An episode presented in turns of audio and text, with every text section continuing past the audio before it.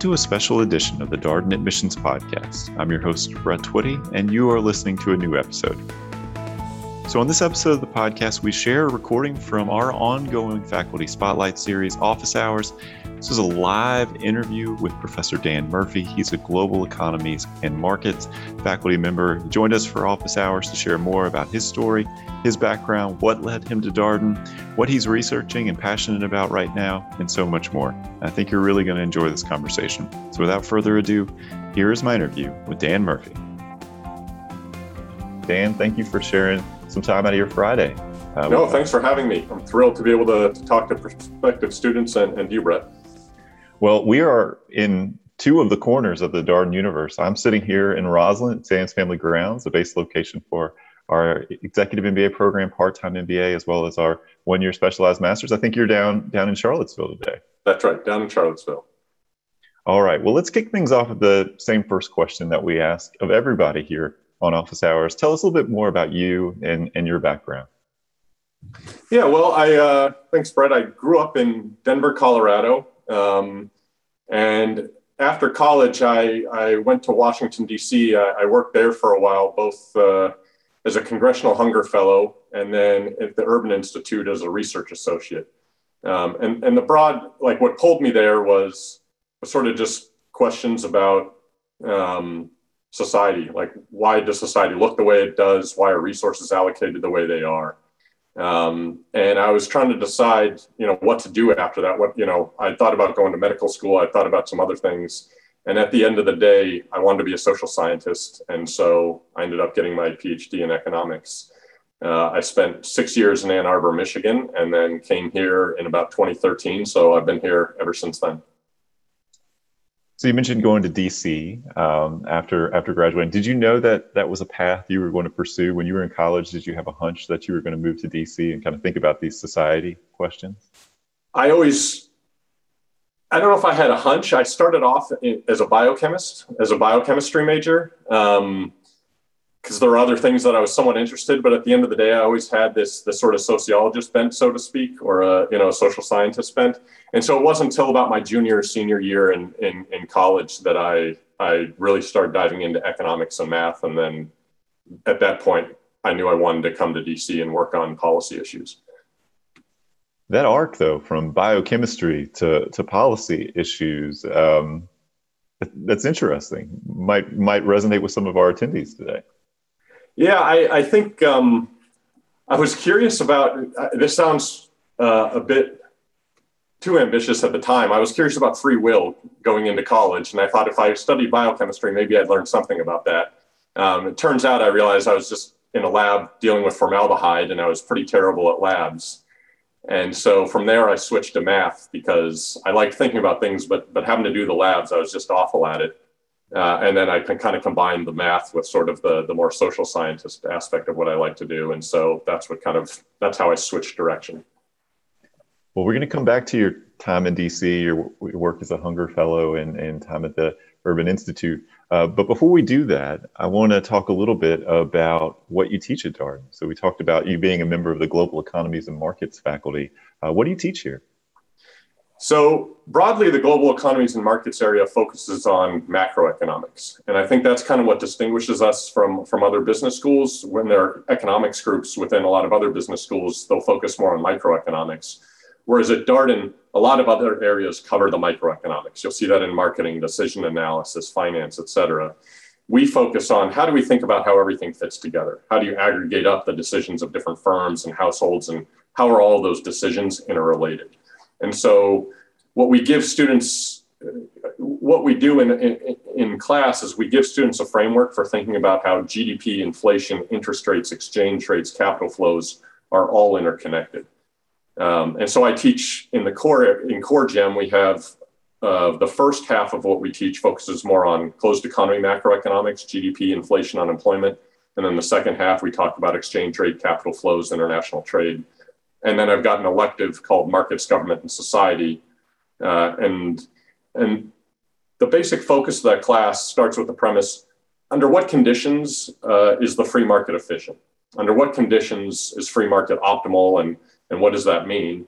And then we talk about different aspects of reality such that there might be a rationale for government intervention.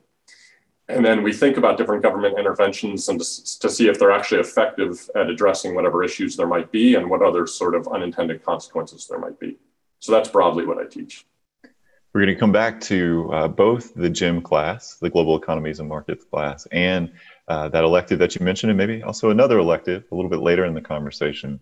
Um, but what brought you to Darden. One of the fun things about these sessions is very similar to our prospective students who may be thinking about their destinations. Faculty also kind of go through a similar decision where they they, they choose uh, to, to be here and, and weigh different things. What what brought you to Darden? Uh, do you want the long or short answer to that question? I think we can take the long answer here. All right, I'll give you a, yeah, I'll give you a, the relatively long. So I got my PhD in economics and public policy from the University of Michigan. And I thought that I was going to focus on education policy when I went in, just because I thought education is an important topic and it, it has so many implications. And I fell in love with macroeconomics when I got to Michigan. I started my PhD in 2007. And the way macroeconomics was being taught, in my mind, was uh, I thought there were some restrictive aspects of it, and and I had views of the world that were not quite consistent with the, the models we were being taught, and I saw that as an opportunity to maybe do some research in that area and think about things a little bit differently. And so that's what kind of got me into macroeconomics. And at the time, the financial crisis was happening, and so the implications of the macroeconomy or how relevant it was were were quite clear, you know, and and and kind of affecting the lives of so many people. And so that really kind of pushed me in that direction when I got out of Michigan, um, Darden was a unique place in that it had a focus on macroeconomics. But I think they also cared about my other background with the National Hunger Fellowship. That you know, it seemed to me that Darden was a place that cared about three things like business, uh, macroeconomics, and society. Three of the things that were kind of top of my mind. And so, in that sense, it was a great fit. And also, the way that Darden teaches and the way that they structure classes was very consistent with the style that I liked and that I thought was most effective. And so in that sense, it was it was it was just a, a very fortunate match. I guess that wasn't too long of an answer. Well, long answers are okay on office hours. And one of the fun things is just to kind of hear um, people reflect on this decision and, and, what mattered to you as, as you came to Darden. Um, as I mentioned, it has this kind of parallel aspect to our prospective students in as they weigh weigh MBA yep. options. So um, talk a little bit more about how you like to teach because i think that's also been something that we've touched on with faculty and you mentioned the teaching style and approach here at darden resonating with you uh, what's what's your preferred style well maybe uh, first I'll, I'll, talk about how how i perceive a lot of economics classes are taught and then i'll talk about what's different about how we teach at darden so the way i saw a lot of instruction in economics was here are a bunch of curves and graphs. You kind of memorize them. You shift some curves. You memorize stuff. You regurgitate it for a test, and then you kind of forget what it actually all meant at the end of the day. Um, whereas I think that if we think about the curves and graphs and models that we try to teach in economics, they serve a purpose. They're they're basically an analogy or metaphor for the world. And at Darden, we really focus on the intuition, both the intuition behind that metaphor and how it maps into reality. And I think that's what's really unique. So just in terms of content and the focus of, of the of the class, that you know, I think that's unique and, and I think pretty useful. And then the other aspect of what we do at Darden is how we actually engage in the classroom. And what I like about Darden is students are expected to prepare and read material ahead of time. What I noticed at Michigan with a lot of undergrads, and I also taught masters in public policy students, a lot of times they would come to class just hoping to, you know, see for the first time whatever the instructor kind of lectures them on they jot down what they need to know for the test, and then right before the test, they cram. And it seemed to me like that was an inefficient use of everybody's time. Uh, when when students first present themselves with the material ahead of time, they struggle with it themselves, and then they come into the classroom and discuss. They already have that baseline. They already have quite, you know, they don't know everything. You don't absorb everything, but at least you have some questions, and you're you're not just trying to take notes so that you can read it later. You've read it ahead of time. You come in and you're ready to engage. And then as you ask questions of classmates and hear other classmates' perspectives, some of your questions get answered. You have the opportunity to try and articulate your own thoughts to other classmates. And so you're learning two things at the same time. One, you're learning economics, uh, but you're also learning how to art- articulate your thoughts, ask questions, gain knowledge, and also share knowledge. And and that to me is is is the beauty of the, the Darden classroom. I really appreciate that point because it actually aligns with something that we got here in the Q and A. Uh, and so, one of the common prospective student questions, you know, Darden has a core curriculum, and no one places out of these classes. And so sometimes we'll see people uh, with econ majors or backgrounds in some of the areas, accounting, finance.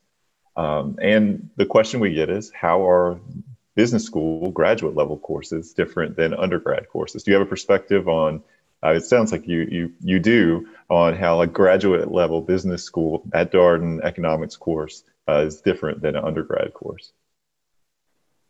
I think uh, yeah. Once you get here, uh, students will learn very quickly. It's quite different. Uh, you know, some of the models share similarities to what we might teach to undergrads, but we do a lot more of it. So so there are two ways in which it's different. One is we'll do in about three days what an undergraduate class would do in a semester in terms of building up the model.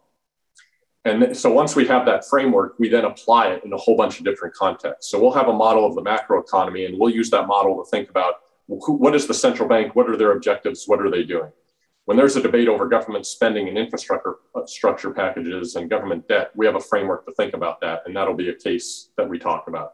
We have a case on the financial crisis, and we'll run that through our model.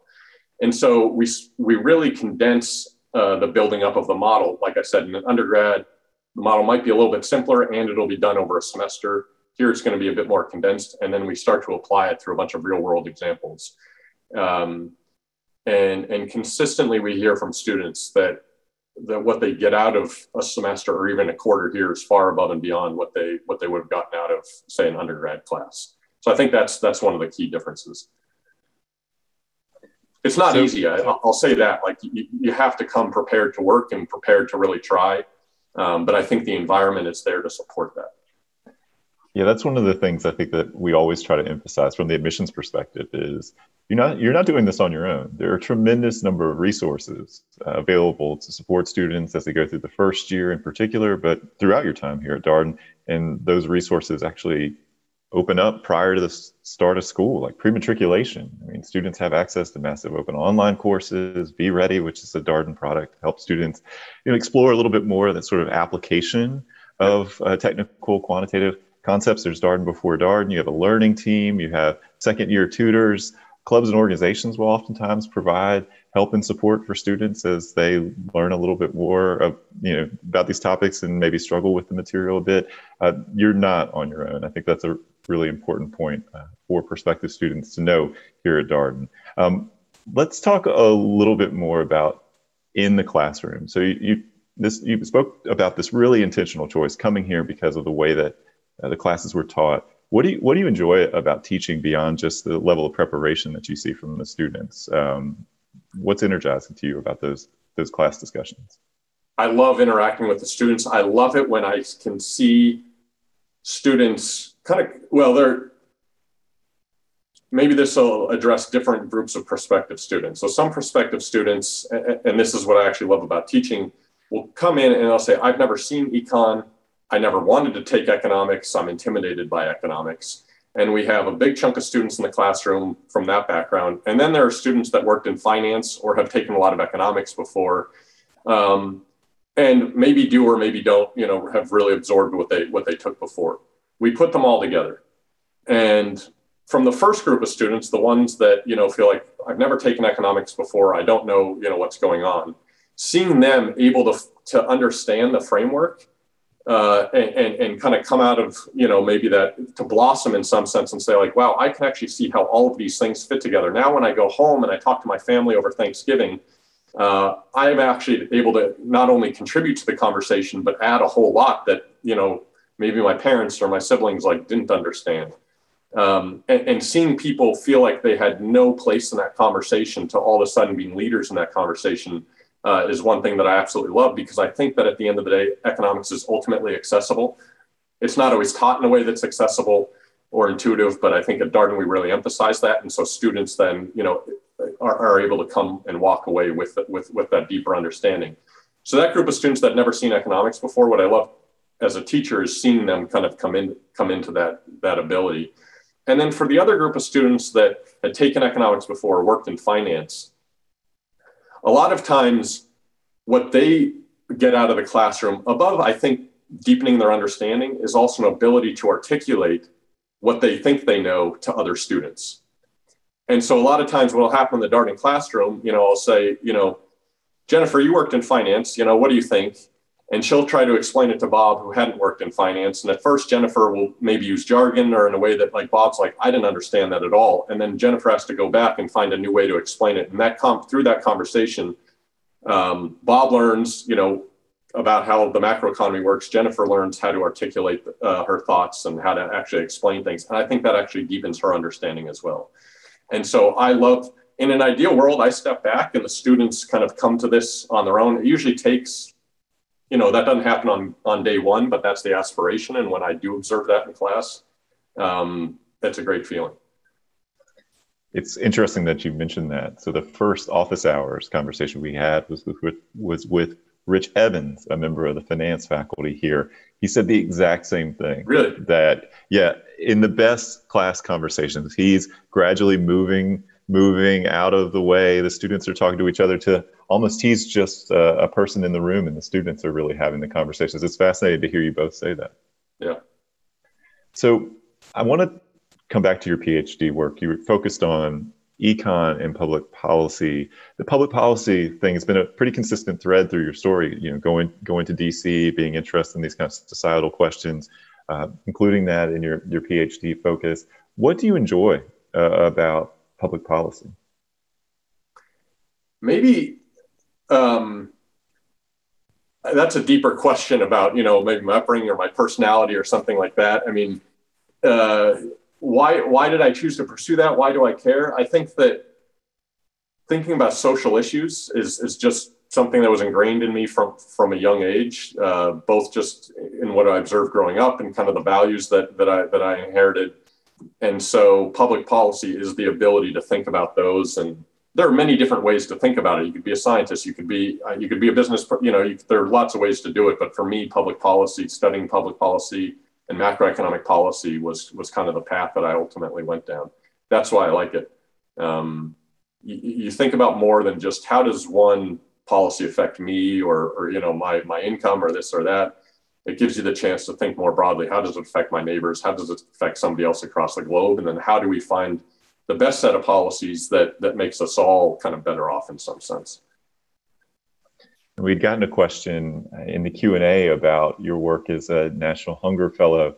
Uh, what attracted you to that that fellowship, and you know what was that experience like? Yeah, so you know, maybe I, to answer that question, I think I'd have to start even earlier on. Um, where I grew up in Denver, I went to East High School, and East High School was on the east side of Denver and it straddled of both a very low income neighborhood to the north of East and the country club neighborhood to the south of East. Um, and I lived in neither of those, but but going to that school, you know, you constantly see a lots of, lots of disparities in terms of where people came in. You know, some students would come into the classroom and they hadn't had breakfast that morning, and you know, like they were working in the afternoon, so it's hard to do to do their schoolwork. Whereas other students had nicer internships and you know got to spend their days at the country club.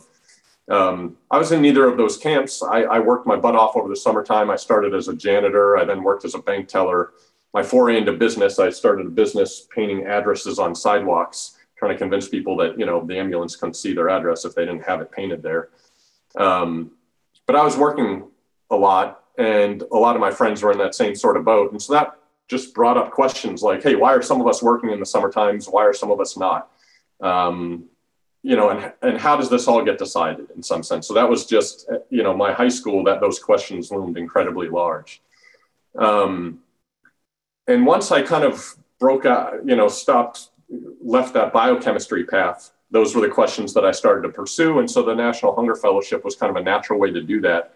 Once you go to college, to the extent you study these things, it's at a very academic level, a textbook level in some sense. And so, yeah, you can learn some theories or something like that uh, but the Hunger Fellowship was designed in a way such that you got two new pieces of knowledge. One was anecdotal evidence by working out in the field. So you spend the first six months somewhere in the country doing hunger related policy work. And that could be housing, that could be food security. For me, I was doing food security issues in Florida, uh, which focused both on food stamps, but also school uh, breakfast and lunch inside the school. Um, and then you spend six months in DC looking at how policies are actually made. and so that's what attracted me to the Hunger Fellowship. And then the third stool of that is kind of research, like how do you actually look at data and examine data? And that's kind of what I do for my life now. But I think it was nice to have both more anecdotal evidence from that fellowship, plus also seeing how the, the sausage is made in Washington, D.C., so to speak. What did you, what were your key takeaways? I mean, anything that still stays with you from that time uh, in as a Hunger Fellow? Yeah, I think that I took away both a deeper understanding of what some social programs do for people and mean for people, how important they are. When I was in Tallahassee, it was right after a hurricane had come through and just wiped out a ton of Florida. This was in 2004, so it was before Hurricane Katrina had taken out New Orleans, New Orleans, but Florida had gotten hit pretty hard and I was helping field calls for emergency food stamps. Uh, and there were just a lot of people that were like, look, I had a freezer's worth of food that was going to hold me over the next month. It got completely wiped out because we lost electricity. I just need something to hold me over. Uh, and you, I could see the role of, of kind of this social insurance and how important it was for people. At the same time, I learned a lot about people's perspectives of why they didn't want to pay for these social programs. Um, and so, and, and how, you know, advocacy works and how a whole bunch of other things like kind of get merged into forming what the social safety net is that we actually have. So if I learned anything, it was a, a deeper perspective on the value of, of these programs, but also why you know people struggle with or don't want to pay for them, um, among other things. I guess I would say. Well, let's let's start to get into a little bit about what you're teaching here at Darden. Um, so we mentioned the global economies and markets class. You talked about how that kind of fits within within the broader broader framework. One of the things that's come up here in the Q and A, I mean, so we have this required core curriculum, it's a general management program. How do you think econ helps people who go forward into all sorts of careers, right? Financial services, tech, consulting. You know, what do you want students to carry forward with them as they move forward in their careers? I think we do at least two things that are helpful for them in their careers. One is we provide them an understanding of the environment in which they're going to work. Like the macro environment around you has a lot of implications for your household, your firm. And if you understand that environment, if you understand what the central bank is doing, you understand what you know your borrowing costs are going to be. If you understand macroeconomic trends, you understand what sort of wages you're going to have to pay. You, you understand what your revenues are going to be. And so we give them this broader understanding of, of this bigger macro environment that is crucially uh, important for firms. So that's one. I think the other is just the logic of economics is, is just a skill or a tool set that it's helpful for people to have. Understanding cause and effect understanding you know how one thing over here affects different things over here. And sometimes relationships are interdependent. And macroeconomics gives you a way of, of analyzing these interdependencies that you might encounter in other contexts in life not necessarily when thinking about the macroeconomy. We help students organize their thoughts in a very particular way maybe that's the succinct way of putting it. So you have a p- policy background, think about these kind of questions, and you're also around in, MBAs and business school environment.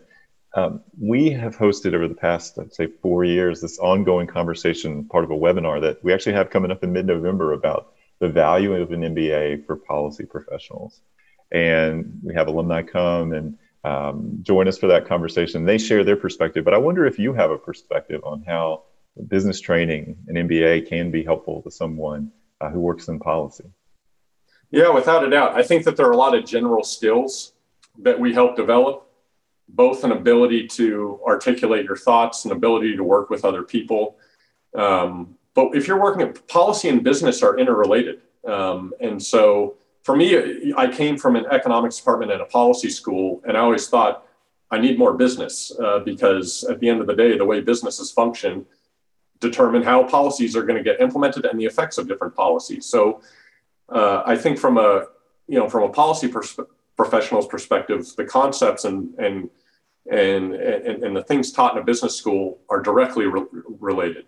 A lot of policy schools will focus on uh, some some unique skills within policy, like uh, data skills, data data skills, managing data sets so you can evaluate programs and things like that. We businesses do that too. We teach those things, sort of things here as well. So a lot of what you might get in the policy environment, you're also going to get an MBA, but then you're also going to learn about finance. You're going to learn about accounting, and you're going to learn about the macro economy. Um, which I think there are so many contexts in life, whether it's policy or business administration, where that's going to be relevant. I don't know if that answers your question, but that's that's a no, 100%. I mean, what we hear from the students and alumni on, that session uh, is oftentimes it, it, allows them to speak to multiple audiences, right? They understand the business perspective, they understand the policy perspective, perhaps because of their own background and, and professional training. Uh, and now they can be a translator. They can bring a perspective that maybe is a bit underrepresented in the policy area, that business viewpoint. They can they can advocate and sort of share that perspective. Uh, it's pretty it creates a lot of versatility, is what we I would hear, agree. hear from yeah, the students. without a doubt.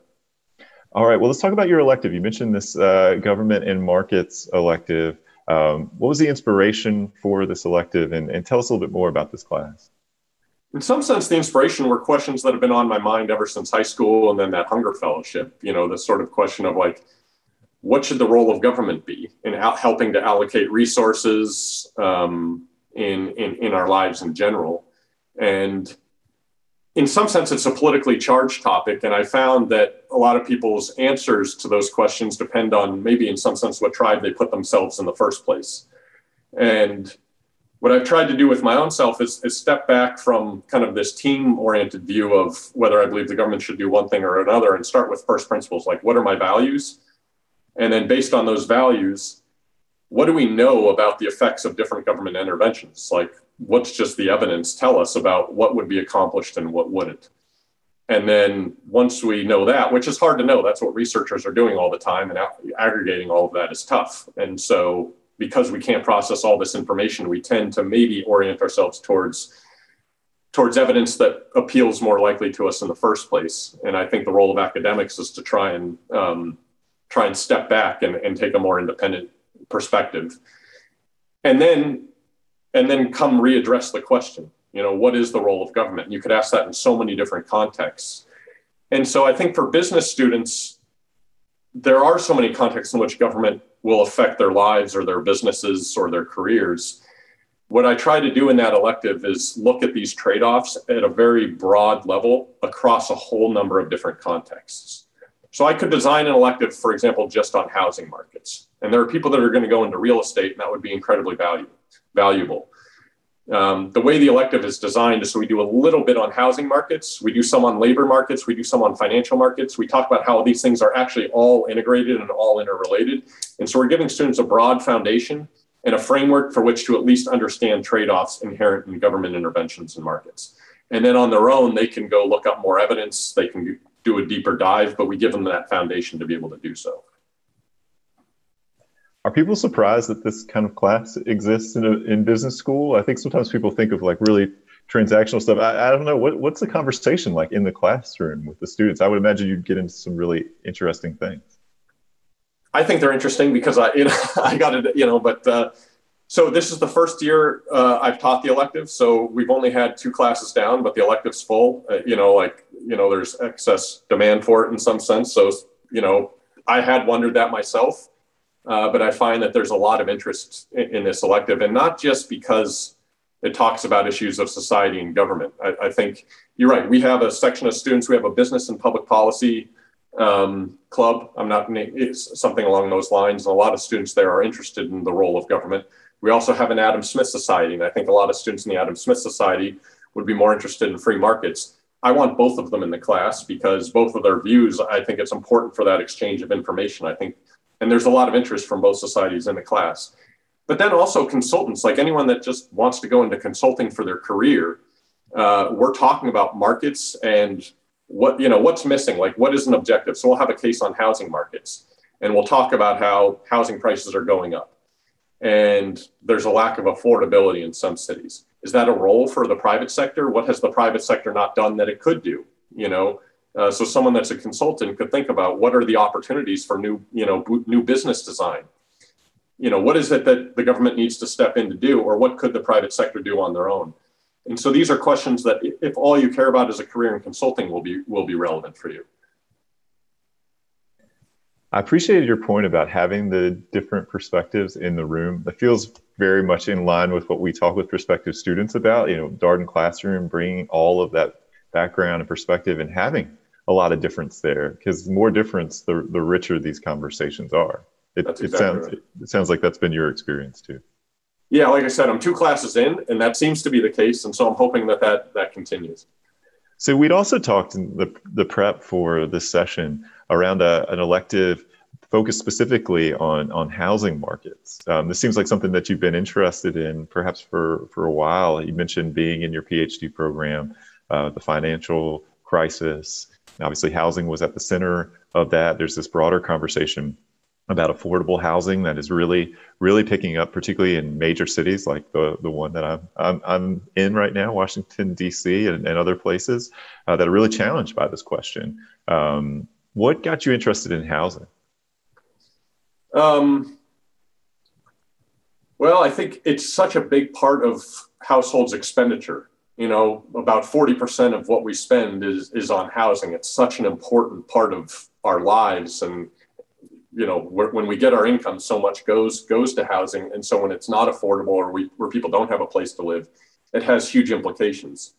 Also, our country is incredibly segregated, and you know, maybe less so than it was in the past, but still very starkly. And so, there's not only the ability to afford housing, but can you afford housing in a place where you're going to have access to good education and, and to other good, you know, just amenities and, and, and the ability to flourish, I think is crucially important. Where you're born, independent of your other decisions in life, has huge implications for, for, for your life trajectory. And so housing touches on, on, on almost everything. And so that's what got me interested in it. My wife works for Habitat for Humanity here as well. And so uh, this is we actually met at the Urban Institute. So we met there and went and, you know, did different things for a while. And, and, now it's interesting how often we talk. She, she has a lot of anecdotal evidence when she meets with clients that she's trying to help get into, get into housing. And I've got sort of the, the models in the back of my head. And I'm like, does this model correspond to how you see think people are actually behaving? So, um, so, in, so in, that's a long-winded way of saying that's how I got interested in housing and, um, even though a lot of my research focus and what I've taught so far to date has been about business cycles and understanding recessions, um, I think a lot of where I'm going forward, I think we'll be looking at, at, at issues related to housing. So it's interesting to hear about this connection you made with your wife at the Urban Institute and your, your shared interest in this kind of housing um, these housing considerations. Uh, what kind of work did you work on when you were at the Urban Institute? What were you focused on a particular topic or um, exploring particular things? Just curious. Yeah, I was in. We were both in the Income and Benefits Center uh, at, at, the Urban Institute, which is fairly broad. They think, think, about a lot of stuff related to households' income and and uh, government benefits that they might receive, whether it's food stamps. We were both working on Social Security policy primarily. Um, so I was thinking about like how sustainable is is the is is Social Security in the United States? What changes need to be made so that um, the Social Security fund is solvent, et cetera, et cetera. So that's what we were doing back then. That feels like a perennial question here. I say this as someone who has uh, two retired parents uh, here in the United States and Social Security. How long will it last? Um, what what stands out from your work on, on that question? Well, I, I haven't worked on kind of the Social Security forecasting model since 2007 or so. So I, I, you know, I'm not exactly up to date on the current projections, but uh, I think what stood out was there's a tension in that something needed to be done to make sure that the that that this that our system was sustainable. We either needed more contributions to pay for things to pay for the benefits, or we had to lower benefits, ask people to work longer, or something like that. Um, and those choices are really difficult. I mean, those are really tough, difficult choices to make, and um, they had to be made. Maybe was the, what stood out to me, I guess, so to speak. I, I, you know, and there are different views of how they should be made, but but we definitely need to do something. Kind of building on on that, um, and I saw we got a question here related to one of your ideas to action articles um, from recently, and we'll, we'll, get to that uh, for sure because this is uh, co-production between Darden Admissions and Darden Ideas to Action, the thought leadership website uh, that the business school has. But one of the things I know that you're really curious about, really interested in, these sort of larger debt questions uh, for governments, societies. Um, what brought you to um, that that work? What got you interested in that work? Well, a lot of my work on understanding recessions has also been trying to think about how can we mitigate recessions because they have such devastating consequences. I saw, you know, 2008, the implications for a lot of people that were really close to me. It was it, it was fairly personal, and so um, given how scarring recessions can be, a lot of my work has tried to think about what, what can we do to solve that and I think that there's a growing consensus that government spending can be incredibly effective during a recession. Typically, we, we rely on the central bank to, to be the independent organization that helps manage the business cycle. And that worked quite well from, say, 1980 to 2007. But in 2008, the recession was so big, so deep, that monetary policy or the Federal Reserve was kind of limited in how much they could do. They did a lot, they did arguably as much as they could but their tools were still somewhat limited. We needed more government spending. And Ben Bernanke said that, that as much as himself. My own research, I think, would be consistent. The, the findings of that would be consistent with that view. The challenge is that when you need more government spending so that you get people employed, there's debt. And we have very high and rising debt in the United States and around the world. And so there's a big concern that we don't want to add to that debt. And so the, the work that I'm, I'm now heavily involved in. This is with a co-author here at, at the, in the econ department at UVA, Eric Young. We asked the following question. How can we preserve the best aspects of monetary policy, which is semi-independent decision making that, that can act really quickly to a recession? How do you preserve that? Well, also allow for direct spending in a recession, while also trying to limit the accumulation of government debt. And it sounds like something that might be impossible. What we propose is that during normal times, during sort of normal standard run of the mill recessions, central bank does normally what it does, just tries to manage the business cycle. But when we hit a really deep recession, when monetary policy becomes even more challenging, the central bank can could uh, in principle effectively print money, give it to the treasury, give it to the government to directly spend. In other words, there's no additional debt uh, brought on by by the Treasury, by our government, because they're basically just taking printed money and using it. And this sounds like a terrible idea to lots of people. You know, I think a lot of people think, "Oh my gosh, we're going to be Zimbabwe or the Weimar Republic," or it just brings up notions of hyperinflation. Um, and so part of our, our work is trying to understand when would this cause too much inflation? At what point, like, is this a good idea? When does it become a bad idea? And what we've concluded is that there's a lot of, of ability for, for this sort of a policy to help fight a recession without causing without causing inflation. Um, and so that's that's a recent paper that we've worked on. Anyone that's interested in it can go on our website and, and look it up. Um, I don't want to take too much time with the details, but I know that, that it raises lots of questions that kind of beg for for more information on the details. Well, it all does sound interesting. I wonder if the COVID uh, disruption, what what happened with the economy, go back to March 2020 and what we're still very much working through right now. Uh, did it provide an interesting context to kind of think about some of these questions related to, to government spending and, and monetary policy? Yeah, I think I think the government's response to COVID was heavily informed by what happened in 2008. You know, in 2008, now the COVID crisis was a different sort of shock to the economy in some sense. So that means that there might be differences in the optimal response. But nonetheless, I think that there was a view that not enough was done after 2008 that you know we had unemployment for almost a decade before it got back to its kind of normal level. Um, and so in response to covid the government did a whole lot. You know they printed a lot of money they spent a lot of money. Um, and so that previous kind of experience informed the government's response. I've done some of my own research thinking about the covid crisis and, and asking if you're going to spend a dollar let's say the government's going to spend what's the best way to spend it? You know, you could imagine different ways to spend a dollar. You could give it to firms, you could give it to households, you could give it to certain types of households, you give it to certain types of firms, you could just loan money. Um, there's so many things that can be done, and some combination of all of it was done. Um, but one of my recent papers with some co-authors at Berkeley asks if you're going to spend a dollar, what's the most efficient or gives you the most bang for your buck? Because at some point during the COVID crisis, like the economy has to like is going to tank to some extent, right? It's a it's a health crisis, and we can't go to restaurants anymore. Um, that's sort of natural. You you almost can't solve for that with economic policy. That's a health that's a health crisis. But what you want to do is prevent the economy from falling even further. And so we ask, what sort of government spending or government policies would keep us here until the health crisis recedes, as opposed to helping us fall all the way down here? Well, you mentioned if you have to spend a dollar, how, how do you want to spend it? Were there any takeaways um, that you'd want to share? I mean, I'm, i think we're all interested in this question because there was a very robust debate, here in the US, around the world, as to who you give the money to, how you deploy the money. Um, do you employ it through employer, deploy it through employers directly too? So people are it's like effectively like getting a paycheck.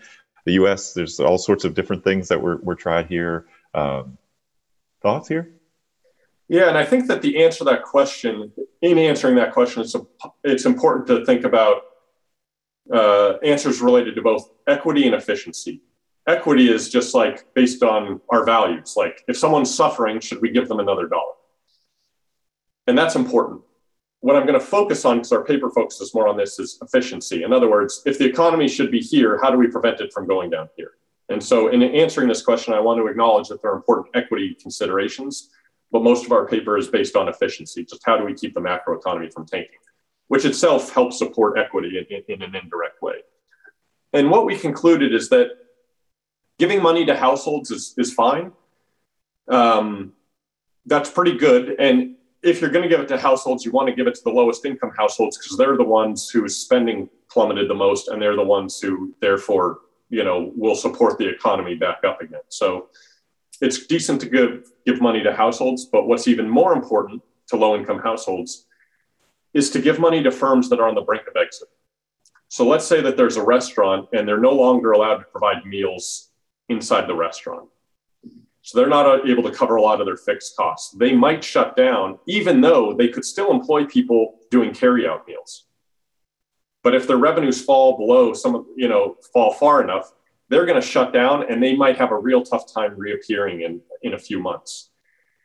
And when they shut down, not only are they, you know, not employing the people that would have provided the meals in the restaurant, they're also firing people, like I said, that could have provided the meals, you know, for carry out or, or whatever else. And when they fire those people, that's what has huge implications for incomes for lots of low income households. So the most effective in terms of bang for your bucks for supporting the economy, but also helping low income people, is to target those firms that are on the brink of exit. So you don't want it to give it to the biggest corporations that are going to be fine anyway. And you don't want to give it to the firms that are going to exit it. You want to give it to the firms that, with that additional dollar, are going to be able to stay in business. And you just want to transfer that money to them so that they can sustain their employment levels do you feel like we have the tools to to identify those firms? That that was the question that I was thinking about as, as you were talking. That is a big question, and so I think there's more research to be done on the empirical side of this. But but loosely, what we propose is look at firms that are just barely profitable. You know, the firms for which the revenues are just above their costs, and that gives you some sense. You know, we have that from accounting data and from reporting data, so you can find the firms that are sort of on the margin there and you can transfer to them. And then some people say, well, that's not fair. This firm stayed small and didn't grow big enough on their own volition, and now they're getting handed money. Uh, but you could say that about any money that the, that the government hands out. So if you're going to give a dollar, there's always going to be some lack of fairness involved in it. And then the question is, okay, well, what's the best way? Let's make our criteria. Let's keep the economy from tanking. This would be the best way to do it if, again, you could identify those firms. And I think that there are ways to do it. Yeah, you make a good point. I mean, at the outset, you, and I'm, maybe as you were talking about just the conversations that you're having in some of your classes, that this becomes about sort of values and sort of where, how, not just what you can do, but how you decide what to do. That ultimately comes back to values. Yeah, and I think that especially in my elective, that's one thing that that I try to emphasize is when we're talking, it is important to distinguish when we're making a value statement, statement about fairness or whatever else, versus an efficiency statement. In other words, if we adopt this policy, everyone will be better off. You know, and those are two different things when evaluating should we adopt a policy or make a decision. I want to come to one of your articles that's on Darden Ideas to Action. Um, it feels like we're on this like just wild roller coaster with with energy prices. Um, you wrote an article, um, gosh, about a year ago. It feels like when oil went negative. You and Elena Loutskina. Um, the energy sector has this been something that you just sort of followed? What, what was the inspiration for that article or what, what got you interested in that particular issue? I've been thinking about that issue ever since um, 2008 2009 um, when i was back at michigan i started doing work trying to understand what caused fluctuations in oil prices. Um, and i think there are lots of reasons to care about that but one of the reasons was oil is such a big part of our macroeconomy. So understanding both the causes and consequences of oil prices fluctuations is so important for understanding macroeconomics and macroeconomic policy. And so that early research tried to decompose fluctuations in the price of oil into its underlying causes. And at the time, between 2000 and 2008, there was a spike in the price of oil. And people thought, is this speculation in oil markets? Are there traders that are driving up the price? Should we regulate these traders? And what my work kind of pointed to was, was the fact that no, a lot of this surge in the price of oil was just global demand. Presumably, uh, you know, from China. China was booming at the time. They had lots of infrastructure projects going on. They were building lots of factories very oil intensive projects. And so, you know, it seems that, you know, China and just global demand was driving up oil prices. So that was kind of the, the, the initial onset of this research. And then I started talking with Elena Loutskina, who does a lot of work in, you know, more detailed work within financial markets. And we had just noticed this kind of interesting anomaly in financial markets where in 2014 prices plummeted uh, and were expected to rise very quickly soon after. And we wanted to understand how oil firms responded to that. Did they keep oil underneath the ground in anticipation of these higher prices, or did they just start pumping it out at the low prices in order to increase their revenues? Um, and that's how we started looking into that project, and that's kind of what led to that paper. Do you see that as an interest you'll you'll carry forward? I mean, the, I was just a little little bit of research in advance of the session just googling this is probably dangerous but just googling uh, global economics news like what what's going on and of course uh, energy markets back in uh, the news now because uh, prices are going up which is you know in some ways supply and demand um, but you're right that it has all these attendant implications for the economy i mean like one of the twin conversations here related to the rising energy prices is uh, are we heading towards some sort of economic environment, stagflation, inflation, some kind of thing? Like it seems to be be part and parcel of this kind of issue. Yeah, and I think there's a lot that could be said about inflation and, and a lot of other things. But one, so to, to answer your question, like, am I going to keep working on this financial oil market financial work? There's actually a link between what Elena and I did and this COVID project that I've been that, that, I was just telling you about what Elena and I found was that when oil prices fell and they were expected to rise, a lot of firms kept that oil on the ground. They delayed producing oil because, you know, rationally the price was going to rise. And so then they could sell the oil, they could produce the oil later when it did rise. But some very high debt firms um, actually started pumping out oil because they need to prove reserves to the banks that lent to them. In other words, there are these financial market frictions where banks and the oil producers were not perfectly renegotiating. You know, if you're a bank and you're lending to an oil firm, you might say, look, you know what, leave that oil under the ground for now because you're going to be able to pay us off in the future if you pump it out at a higher price. Our incentives are aligned here. But that renegotiation didn't happen in every in every circumstance. Fast forward to the COVID crisis. When COVID hit, you might think that restaurants that were about to go out of business, the spots where they're renting their space from would, would lower the rent right? You might think, you know, if, if I'm renting out, if I have a big uh, commercial space and I'm renting out a lot of space for restaurants, I might lower the rent because I know they're going to shut down otherwise, you know, like this is a big economic crisis. But it appears in retrospect that there were a lot of frictions that prevented, for whatever reason, uh, people from renegotiating lower rents. Uh, for people that were late on their mortgage payments, and a lot of times the government had to impose a you know a mandate uh, that that people had some freedom to not pay their mortgages back. But you can imagine a scenario in which the private market takes care of that itself. I know it's a recession. If I'm renting a home to someone, I might want to say, look, you have a little bit of a break because if you move out, it's not clear that someone else is going to be able to move in and pay me. Everybody's struggling right now. And yet, uh, it doesn't appear that those renegotiations happen to the extent you might think they, they should. And so that, that relates to my COVID work. That's why if, if there aren't these renegotiations, it's really important you know, for bang for your buck for the government to give that dollar to the firm that's about to exit because that firm is not able to get that lower rental space that would allow them to stay in business. And so that's a long winded way of saying that work on financial markets is actually very related to some of my other macroeconomic work. And this is the nature of research. You learn that a lot of these things are interrelated, and that's how you then get new research ideas. Well, let's talk about new research ideas. What's what's on your brain right now? What are, what are you thinking about as you go forward? I mean, you don't have to tell us tell us too much. I know there are probably some things that are still very much in development, but what kind of questions uh, these in the economy and policy are most of interest to you right now?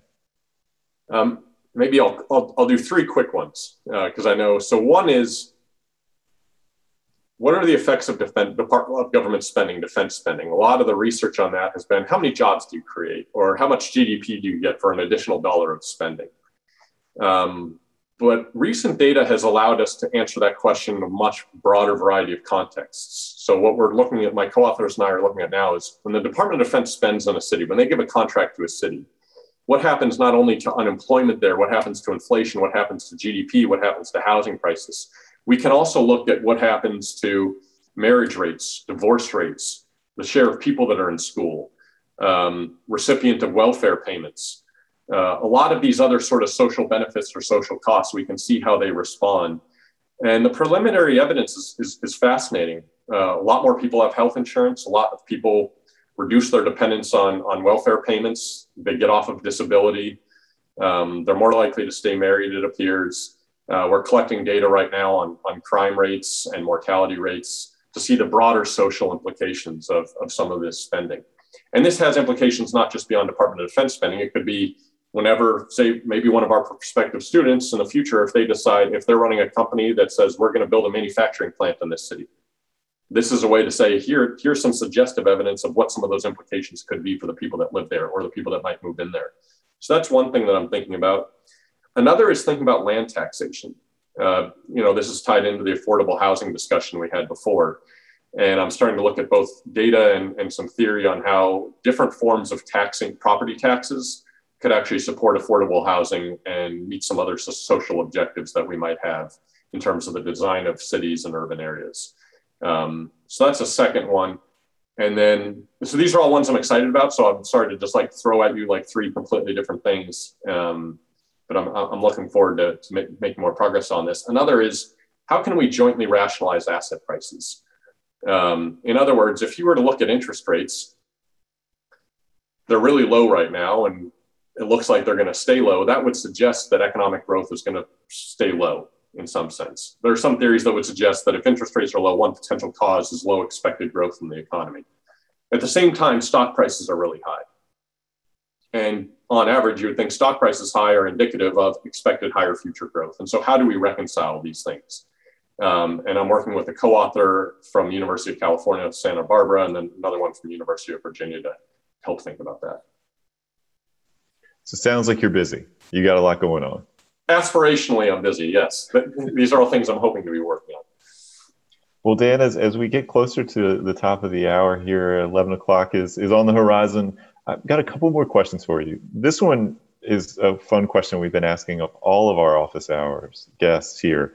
Is there a book or books or podcasts or movie uh, that has been uh, impactful for you uh, uh during your life or your work? Yeah. So, oh, if you're going to ask my whole life, um, I'll give you my favorite book of all time is Trinity by Leon Uris. Um, I read that as a kid, and based on that, I went and lived in Belfast, Northern Ireland, for a few years, and and that kind of affected a lot of just questions I, I raised in general. Favorite TV show is The Wire. Favorite TV show of all time. Favorite TV show right now. I I, I love The Wire. Um, and then in terms of books I'm reading now, I just finished uh, uh, an autobiography, sorry, bi- biography of Ulysses S. Grant. Um, I learned history in high school, but not very well. And this was a great chance to, to learn in a really well done way uh, more about really important aspect and era and figure in American history. So I'm reading that. And then I finished a book called Say Nothing um, which is about the conflict in Northern Ireland. And because I had lived there, uh, that's been kind of top of mind. So I don't know if that answers your questions, but those are a few things. Definitely. All, all great selections. I say that as a fellow Wire fan, and Say Nothing is an, an incredible book. Um, You've read it. So, okay. yeah. Uh, so, all right, last question for you. And uh, I want to thank all of all of our attendees for being here for all the great questions. We always get more questions than we can actually uh, speak to here, pull from the Q and A. Uh, but Dan, last question for you. Why Darden for a prospective student? Darden is going to, I think everything we talked about at the beginning, it's unique. What were your, what you will get at Darden, you will not get any anywhere else. and what you could get at anywhere else, you'll at least get that at Darden, but you'll get a whole lot more. Um, if you're ready to, if you're really ready to push yourself, engage, learn from other people, help help other people, be part of a community, and learn in a, a unique way that I think is is is a great way to learn, then then Darden's the place for you. And and there's so many opportunities to find your passion, find what you want to do, learn what you want to what what you want to learn. I hope it's macroeconomics, but it doesn't need to be. Um, but if it is, I'll, I'll love to see you guys here. Well, Dan, thank you for um, sharing your insights, your expertise, your time with us uh, this Friday morning. It's such a treat being part of these office hours conversations. It's it's been so much fun to hear faculty share their stories and talk about their passions and, and their interests, and really kind of bring people in uh, to the to community here and, and, get to know the faculty here as people, not just uh, oh that's the person who teaches the global economies and markets class. This is this is uh, you know Dan's story. This is where he's from. This is how he thinks about the world and what, what he's passionate about. So thank you uh, for for being here today. And that was my interview with Dan Murphy, a member of the Global Economies and Markets faculty here at the Darden School of Business. As always, if you have any comments, suggestions, requests, anything you'd like for us to cover here on the podcast, we're all ears. We can be reached at Darden, that's D A R D E N, at virginia.edu. Until next time, stay safe, be well, and thanks for listening.